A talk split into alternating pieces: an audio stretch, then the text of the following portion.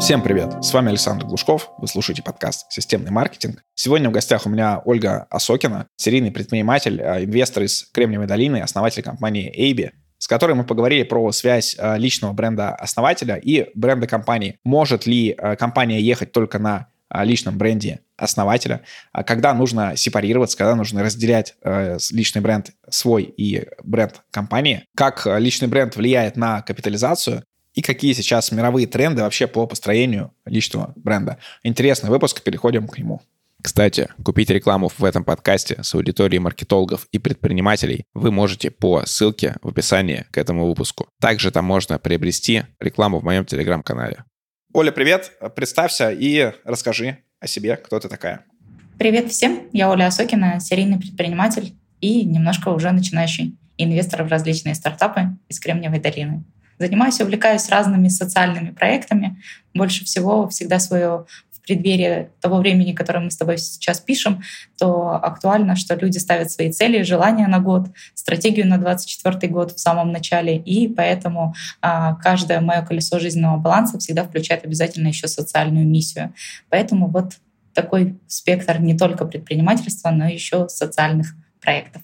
Звучит очень круто, вот. А стратегия на 24-й год, я как раз 2 часа до того, как мы с тобой записывались, я какой-то этап стратегии своей тоже делал. У нас сегодня с тобой такая тема, как личный бренд основателя и личный бренд компании, то есть насколько это все можно совмещать, насколько можно заменять, насколько можно использовать только что-то одно, например, только личный бренд компании или только личный бренд основателя. Точнее, не личный бренд компании, а скорее просто бренд компании. Давай ты расскажешь общее твое видение, вот как ты понимаешь важность, например, личного бренда основателя и компании. Обязательно вообще это или нет? И есть ли разница? То есть можно ли, например, все это объединить в какую-то одну такую маркетинговую активность, как бренд? Чаще всего личный бренд сегодня на рынке заходит все больше и больше и становится самой актуальной темой. Но все зависит от нашей все-таки стратегии в компаниях. То есть если мы фаундер стартапа, то это одна стратегия. Если мы говорим о начинающей корпорации, это вторая стратегия. И если мы говорим о человеке, который занимался моноуслугами, то есть сам и является брендом, то тогда это третий вид услуги и третий вид стратегии, соответственно. Поэтому что говорить о том, что обязателен ли личный бренд сегодня? Да, я вам скажу, что вот я в этом году, уже в 2023 году, являлась судьей международной премии PR and Communications at CVA World. Там участвуют разные категории ребят и разные категории компаний. И в каждой стратегии мы оценивали определенную, у нас байловая система, какой личный бренд является более значимым внутри экосистем компаний. И все проекты, у которых основатели были с личным брендом, с развитым. Это не только в социальных сетях, но в различных СМИ, в вопросах социальной деятельности, в целом, где проявляются в различных комьюнити. Капитализация компании всегда была значительно выше. Естественно, люди с развитым личным брендом получали больше баллов, соответственно, получали свой трофей выигрыша. Но есть главная, так скажем, не ошибка, но красный флаг в стратегии. Это тогда, когда не соотносится личный бренд человека и основателя компании, не соотносится с миссией, которую пропагандирует, так скажем, его компания. То есть зачастую основатель компании не ведет, к примеру, здоровый образ жизни, любит тусовки, любит быть на хайпе, танцует хип-хоп, а его компания говорит о том, что мы сегодня защищаем весь мир, строим только здоровую компанию, мы не приветствуем алкоголь и там, не знаю, говорим о том, что пьем на утро натощак вытяжку из спирулины. Поэтому получается, что вот такой диссонанс — это, конечно, утрированные примеры, и все говорят, да, конечно, это очевидно. Но когда мы говорим, например, о компаниях в личном бренде, о том, что более не такие яркие примеры, как я привела, то тогда... Я, кстати, видел обычно примеры наоборот, когда компания пропагандирует что-то не совсем здоровое или там, что-то с аддикцией, условно, там, не знаю, какие-нибудь ставки тоже, что-то еще, а при этом сами собственники, они обычно супер ведут идеальный такой образ жизни, хорошо едят, хорошо спят, там, супер ЗОЖ и так далее. Вот, так что с этим согласен. Но я предлагаю весь наш разговор с тобой немножко так зафреймить в компании, где все же собственник, он близок к компании. То есть никогда он какой-то серийный предприниматель, например, у него там большое количество компаний, и, естественно, понятно, что там разные могут быть бренды, разные целевые аудитории, и там разные... Естественно, может не совпадать его бренд и бренд компании. Вот, я предлагаю взять только тех, кто как-то близко стоит, то есть, не знаю, люди создают свою первую компанию или там полностью погружены, там, может, не в операционку, но в какое-то там, немножко управление своей компанией. Вот, я немножко расскажу про свой опыт. Я 5 лет, 4 года продвигал агентство без личного бренда. Это обычное маркетинговое агентство, которых там около 3000 в России суммарно, если взять там весь рынок. И последний год вот я продвигаю с помощью личного бренда, там в том числе и этот подкаст, это часть этого личного бренда. И скорость за этот год, она увеличилась просто раз в 10-15 по всему, по выручке, по знаниям, по клиентам, по интересным каким-то клиентам, опять же, которые приходят. И мой бренд, он, сильно переплетен, естественно, с брендом моей компании, так как она там, это небольшое агентство. Вот. Но когда, по-твоему, должен происходить вот это отделение личного бренда от бренда компании? Потому что, например, ты можешь перестать хотеть вести личный бренд, перестать хотеть, не знаю, вести какой-то блог или что ты делаешь, там, публикации, выступления, какие-то еще моменты. И получается так, что твоя компания в зависимости от тебя, то есть перестал ты это делать, перестали приходить клиенты. Я, кстати, вот напрямую это замечаю. Помню, что вот у меня был небольшой промежуток с постами в канал Telegram, небольшой, там, пару недель я ничего не постил, клиенты просто перестают приходить. Вот ты постишь, вроде бы какие-то даже посты не совсем о чем, или какие-то общие, вот, но они к тебе приходят вот регулярно.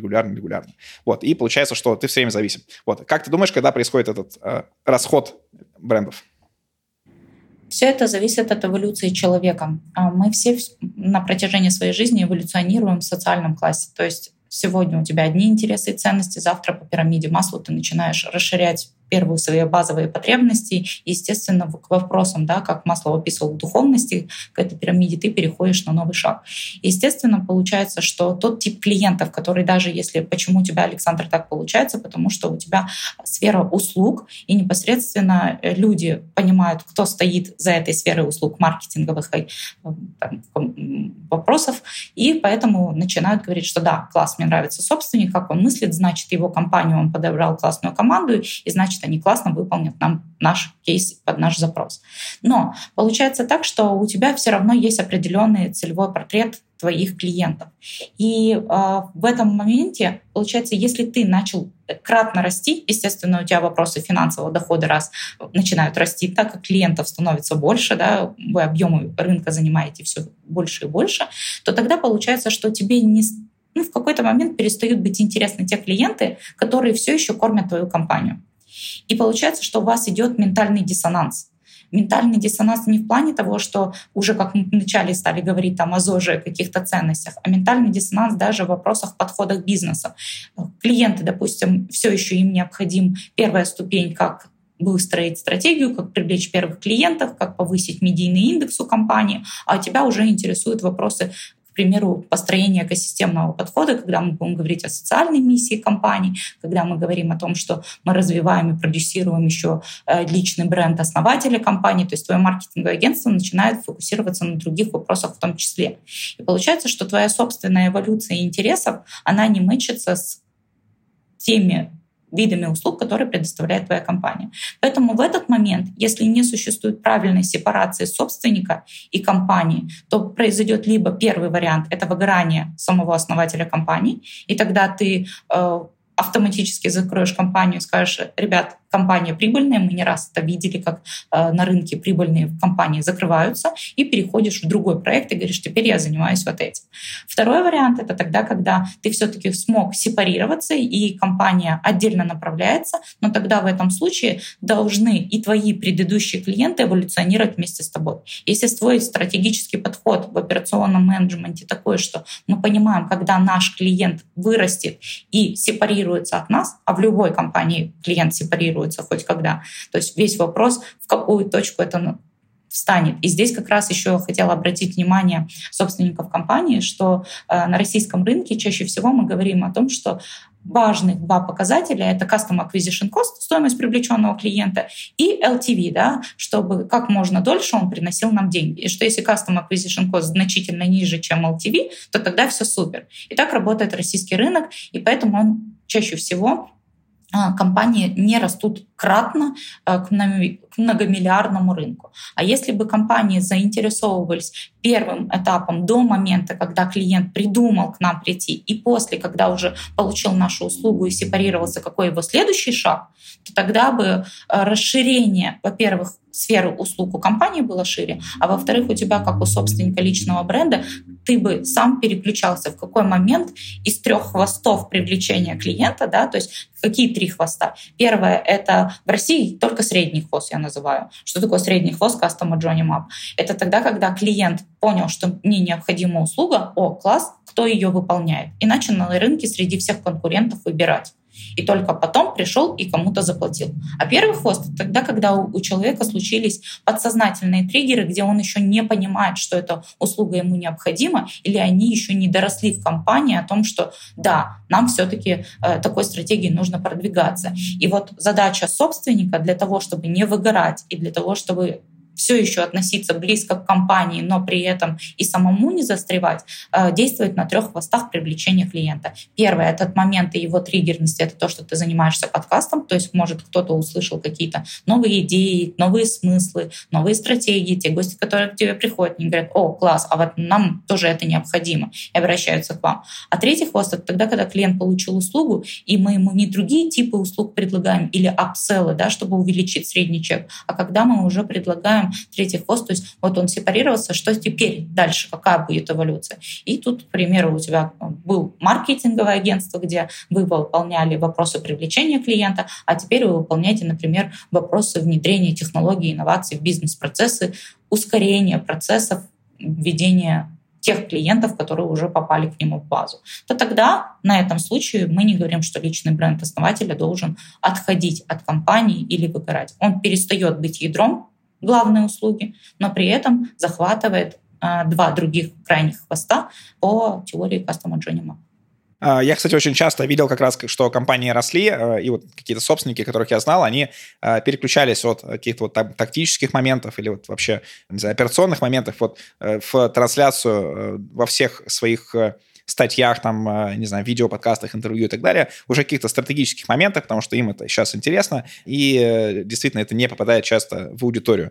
Вот здесь почему-то, хотя я не сильно использую какие-то там вот эти искусственный интеллект, но кажется, что вот здесь он мог бы помочь. То есть если можно, условно, сделать слепок собственника в тот момент, когда он только еще начинает это все делать, и весь контент генерить на основе предыдущей версии собственника, то это могло бы помочь в том же продвижении. Вот ты говоришь про то, что вот так упомянул, что вот это для России. А расскажи, как на международных рынках отличается ли само использование бренда, там, ну, в США, например, или в каких-то других странах, и какие-то, может, особенности тоже, которые ты замечаешь, которые считаешь важными? Первое — это о том, что люди стали привлекать инвестиции в компанию за счет личного бренда, и именно не на услуги компании, а на капитализацию личного бренда. То есть чем больше будет твой медийный индекс, чем больше ты будешь снимать подкастов, в каких направлениях ты развиваться и так далее. Один интересный момент — это тогда, когда сегодня искусственный интеллект набирает обороты, и уже Meta, да, запрещенная сеть в России, создала и интегрировала то, что у селебрити появились свои собственные аватары. И поэтому, допустим, Хэнджен, да, нейросеть искусственного интеллекта, тоже позволяет создать аватаров. И я вижу, как все больше и больше собственники не только свой контент снимают, но создают цифровых аватаров, которые становятся амбассадорами компании. И вот под разный не целевой портрет, а уже под архетип клиента создаются цифровые аватары, которые несут ту же самую миссию, что мог бы говорить собственник.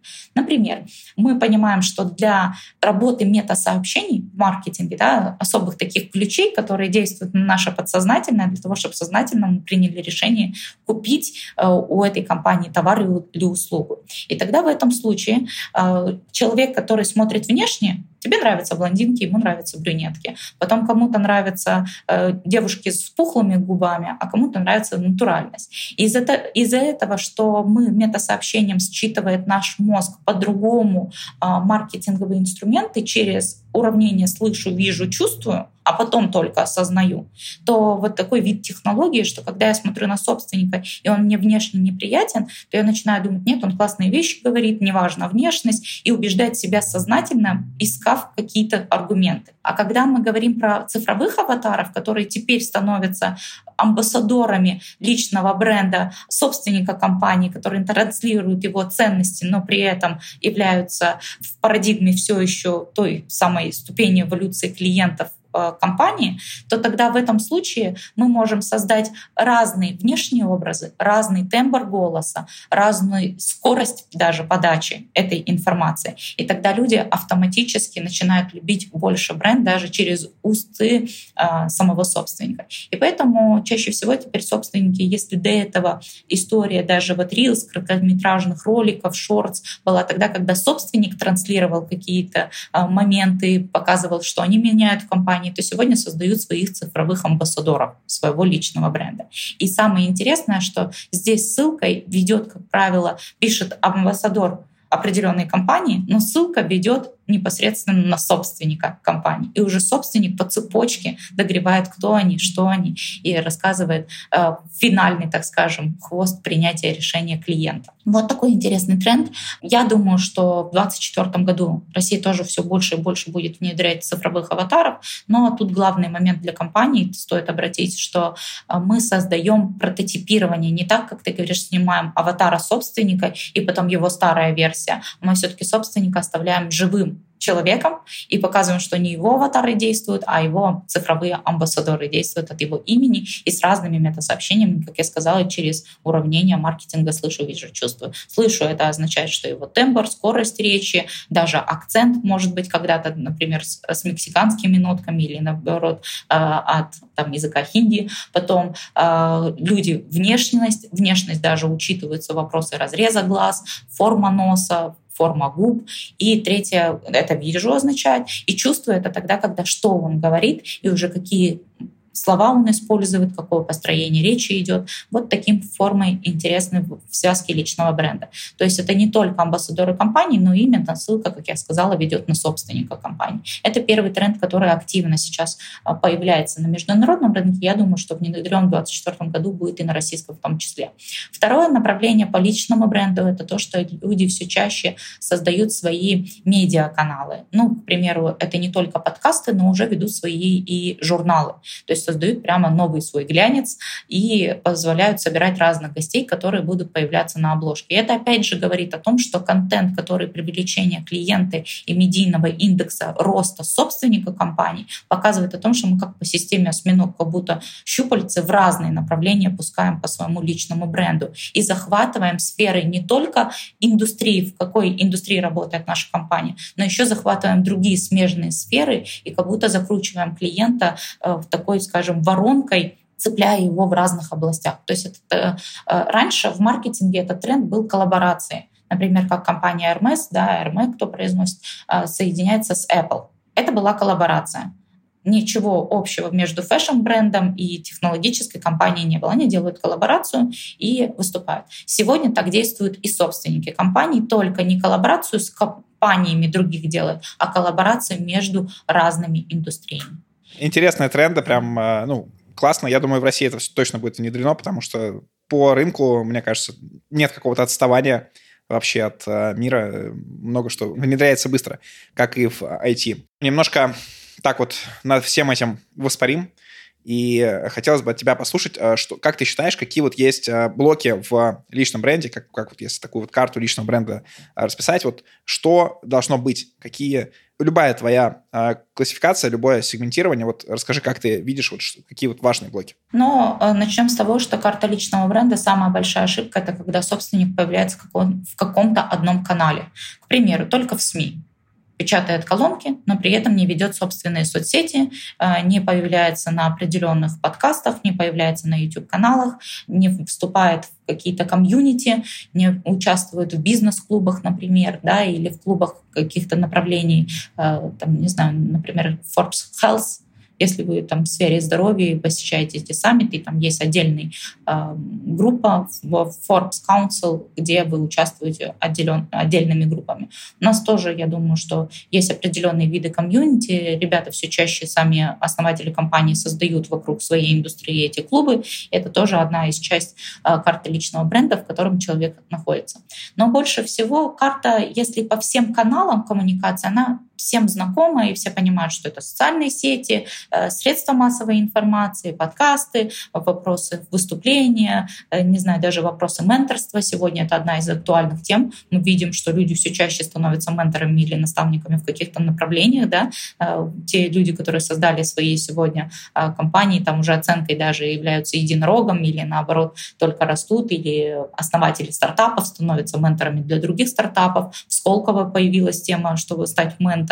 Почему? Это тоже одна из, так скажем, одно из направлений карты личного бренда. Там, где человек делится своими знаниями, передает их и, естественно, синергетически получает клиентов, в том числе и для своих компаний, и растет его узнаваемость. Но я бы тут больше сказала, что карта личного бренда должна мычиться с подсознательными ловушками мозга собственника компании. Зачастую пиар-менеджеры не учитывают, и даже их задача и не должна быть учитывать ловушки мозга собственника компании. Пиар-менеджеры должны открывать перед нами дороги, давать возможности в разных местах, где могут о нас услышать и так далее. А вот если в вашей компании есть продюсер личного бренда, да, я не говорю о продюсировании сегодня, так скажем, на российском рынке, здесь нужно сделать ремарку, то есть чаще всего сегодня продюсер мы слышим на рынке инфомаркетинга, да, где продюсирование курса, запуска каких-то проектов или экспертов, все чаще заходит эта ниша. Я говорю о продюсировании, о старой профессии продюсера, который, его задача ростить не только узнаваемость компании или личного бренда, но его задача увеличить капитализацию личного бренда. А это разные вещи, потому что человек может быть даже на всех билбордах, на всех обложках, в разных премиях участвовать, а стоимость его личного бренда стремится к нулю. И такое зачастую бывает, когда у нас нет прописанной стратегии. Это первое. А второе, то, о чем я стала говорить, что не учитываются продюсером ловушки мозга основателя компании. Какие ловушки мозга могут быть? Это, например, синдром Бога, или синдром самозванца, синдром перфекциониста, синдром отличника. Эти все 4 синдрома, люди считают, что это непосредственно, вот он перфекционист, да, но если вы посмотрите в разрезе всех предпринимателей, то чаще всего они встречаются у большинства. Синдром самозванца, допустим, синдром Бога, что это такое, что когда люди не расширяют свою команду, а говорят такое, что мне необходимо, там, я быстрее все сделаю сам, или я знаю это лучше. И это складывается не из-за того, что он плохо относится к команде или наоборот. Это та самая ловушка мозга, где он привык, что, обладая широким спектром знаний, знает, как лучше для его компании, и поэтому не отдает права и возможность проявиться команде и становится такой матерью Терезой для своей команды. И в чем здесь ошибка личного бренда или проявления? Получается, что человек, который транслирует определенные виды колонок или выступает на определенных конференциях, то зачастую он не производит того, даже слово «впечатление», наверное, здесь не совсем уместно, но возьмем его. То есть не то впечатление или не те, как я уже сказала, мета-сообщения считываются от собственника в момент его живых выступлений. То есть колонки он пишет об одной теме, там вычитывается копирайтером все подходы, четкий бизнес-инструмент, а когда он выходит на сцену, он проявляется совершенно по-другому и становится другим. И когда мы берем карту личного бренда основателя компании и начинаем проверять его в разных каналах коммуникации, то видим, что не то, что его tone of voice другой, а мы видим, что те колонки, которые написаны, они написаны четко, структурировано, а человек, допустим, когда выступает, он выступает в формате хаоса. И вот этот этап внедрения его и должен сохраняться в вопросах подачи на всех пазлах личного бренда, то есть пазлы именно в разные области карты личного бренда. Почему это важно? Потому что все-таки продвижение личного бренда это является главной целью, это капитализация компании. То есть мы все, любой бизнес мы создаем с целью прибыли и стоимости компании, чтобы она увеличивалась на рынке, потому что мы можем прибыль в краткосрочном периоде снимать, а стоимость компании равна нулю, и поэтому потом Закончились клиенты, закончился рынок, объем, случились какие-то макроэкономические показатели, и все, и компания рушится. Вот по этой причине и рушится. А если бы пазлы личного бренда учитывали специфику архетипа личности основателя компании, то такого бы не случалось, потому что при изменении любых макроэкономических показателей или изменениях стратегии в компании или ошибок, которые используют компании в своих маркетинговых инструментах, самый знакомый кейс — это Victoria's Secret. Что они сделали? Они всегда были про красивых моделей, классные тела, супер. А потом сказали, что идет тренд бодипозитив. И стали использовать моделей, уже которые в разных телах.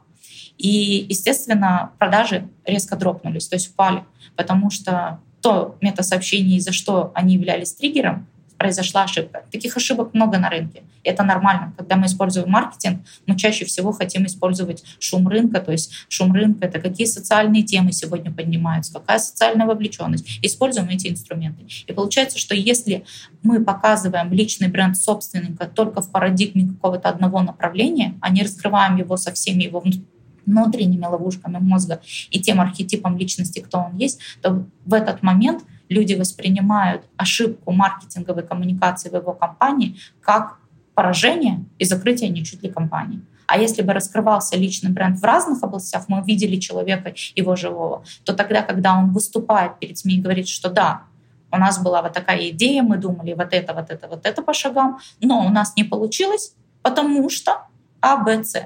И тогда компания, наоборот, получает на негативном эффекте больше результата. Это то же самое, как черный маркетинг или хейтеры могут возрастить личный бренд. Вот такая же история.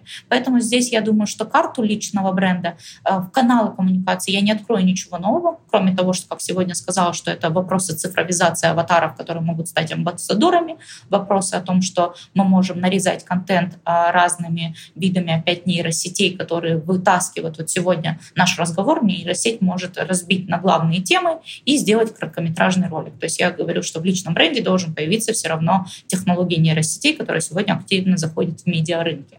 А что касается вот фундаментальных вещей, то это именно чтобы архетип собственника раскрывался через не только его положительные стороны, но и через его, так скажем, уязвимые места, например, как ловушки мозга. Оль, смотри, очень подробный ответ, но отсюда возникает следующий вопрос. То есть все-таки сейчас личный бренд основателя очень влияет на капитализацию компании.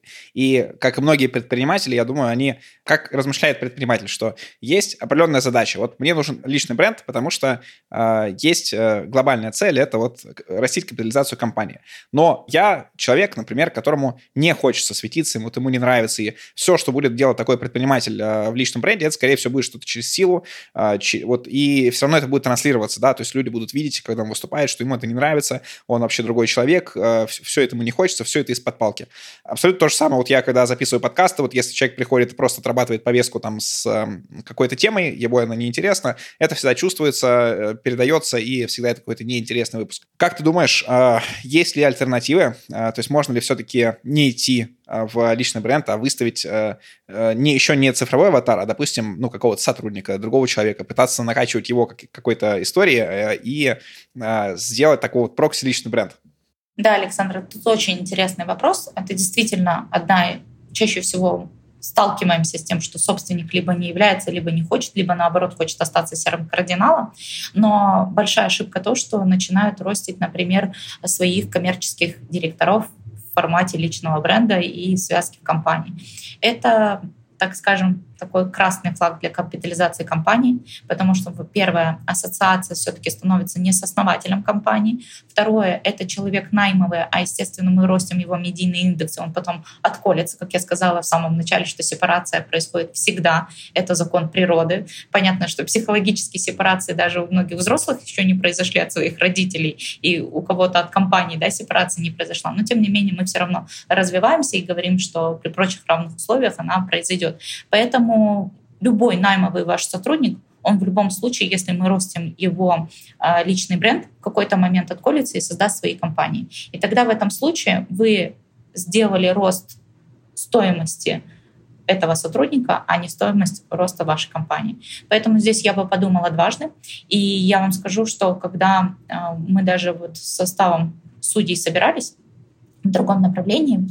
Я в entrepreneurship and leadership являюсь председателем всех судей.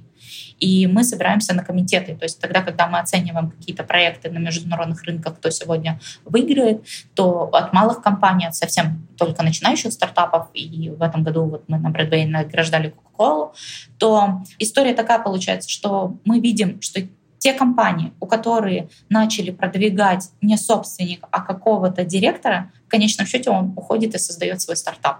И стоимость компании, акции на рынке начинают падать. А если мы видим взаимосвязь на рынке, да, то есть мы говорим о том, что те, кто сделал IPO, и уже про акции говорим, то это прямая корреляция. То, что если вы даже сегодня все еще не вышли на IPO, то это красный флаг в продвижении другого сотрудника. В любом случае мы можем тогда показывать, если не хочет собственника, то тогда брать обезличенно команду. То есть брать какой-то костяк команды, допустим, 2, 3, 4 человека, и показывать верхушку команды, как они это делают, что, какие у них ценности, рассказывать про команду, но в равнопропорциональных долях, деленных на правило 4. То есть делить на 4 — это первое, что у вас в голове должно возникнуть. На 4 это означает, что как минимум 4 тогда человек подсвечиваем своей команде. То тогда, да, вполне возможно, и даже иногда это бывают более интересные кейсы, чем собственник, потому что он создавал компанию в один период времени своей, сегодня он уже изменился, его интересуют другие темы, и поэтому он хочет стать, как мы говорили, серийным предпринимателем, а не в вопросах фокуса внимания в каком-то направлении. То есть здесь тогда правило 4. Как минимум берем 4 сотрудников и в равной доле их подсвечиваем. Но тут тогда тоже работает правило «слышу, вижу, чувствую» в маркетинге. Это тоже берем сотрудников, тогда и мужчин, и женщин. Берем и разного телосложения, разного архетипа поведения их, то есть кто весельчак, кто, наоборот, грустный, кто зануда и так далее. И тогда люди воспринимают это здорово, потому что это получается как будто грани собственника. То есть это как будто если собственник как алмаз, и у него есть разные грани, то это, вот его команда — это как раз те грани, которые отсвечивают его и делают его бриллиантом. Поэтому тогда да, это классно, можно попробовать таким способом. Но когда вы продвигаете моно, то есть одного только человека, это точно красный флаг в капитализации вашей компании. Да, но при этом, если вы продвигаете 4 людей, скорее всего, и косты, и время, и эффективность от всей этой истории тоже нужно делить на 4, то есть нужно дольше двигаться, и все это сложнее развивать с точки зрения маркетинга и пиара. Весь вопрос, что мы выбираем здесь. Мы выбираем печеньку сегодня или 4 печеньки завтра. Это главный вопрос, который фокусом внимания, мы говорим, делить на 4. Можно тише проехать здесь и дальше быть, и капитализация будет выше. То есть мы же говорим о вопросах с тобой капитализации, а не о вопросах резкой получения прибыли. Если мы говорим о том, что вы сегодня здесь и сейчас хотите получить много денег, то тогда здесь вопрос у меня к собственнику, почему он сам не хочет тоже продвигаться, если хочет такого быстрого, яркого роста. А если мы говорим все-таки о капитализации долгосрочной стратегии, то здесь правило 4 работает на рынке. Оля, спасибо тебе за твой опыт, которым ты сегодня с нами поделилась. Напоследок я хотел бы тебя услышать, как ты считаешь, какие самые такие, не знаю, важные вот ключевые решения или осознания в личном бренде стоит всем предпринимателям как можно быстрее пройти, быстрее осознать, чтобы меньше совершать ошибок и двигаться быстрее. Сегодня тренд, поскольку цифровые аватары появляются, то правильно красивая картинка, она становится уже менее интересна аудитории. Поэтому если вы живой человек, который показывает все свои грани, ну, понятное дело, что мы не говорим о каких-то грани за области грани, да, а мы говорим о том, что разные показывают свои направления, интересы, делятся при этом со своей аудиторией, становится более честный разговор, то тогда в этом направлении люди всегда, математика идет со знаком плюс. Второй момент, который должны собственники понять, это все-таки построить карту личного бренда в разных направлениях и постараться сразу появиться в разных точках касания. Третий момент — это вопросы социальных проектов и исследования. Сегодня без вопросов исследования личный бренд не строится. Я не говорю об исследовании форматов КСДВ, я говорю об исследованиях глубинных. Да, то есть больше, когда вы индустрию исследуете или ищете неочевидные корреляции в разных нишах, в разных архетипах вашего целевого портрета клиентов компании. И четвертый момент, о котором вы должны задуматься, это все-таки правило 60/40.